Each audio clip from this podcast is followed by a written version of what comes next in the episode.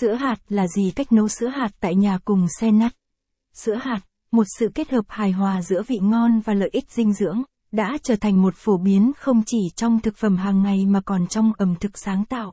Trong bài viết này, chúng ta sẽ khám phá cách nấu sữa hạt tại nhà, mang lại trải nghiệm ẩm thực độc đáo và dinh dưỡng cho bạn và gia đình. Sữa hạt là gì?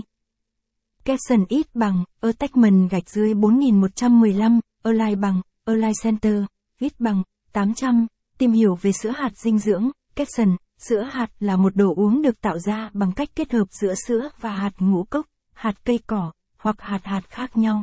Điều này tạo ra một đồ uống ngon miệng và giàu chất dinh dưỡng, kết hợp vị thơm ngon của sữa với độ giòn và hương vị đặc trưng của hạt.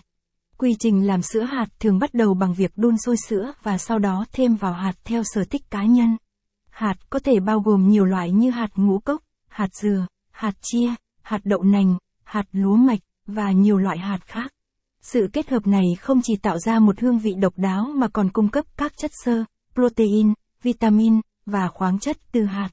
Sữa hạt đã trở thành một phổ biến không chỉ trong thực phẩm hàng ngày mà còn trong ẩm thực sáng tạo.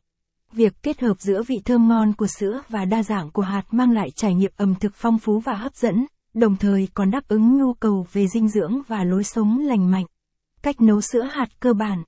Caption ít bằng, attachment gạch dưới 4116, align bằng, align center, ít bằng, 800, cách nấu sữa hạt cơ bản, caption, trước hết, hãy bắt đầu bằng cách học cách nấu sữa hạt cơ bản. Đun sôi sữa và thêm hạt ngũ cốc yêu thích của bạn.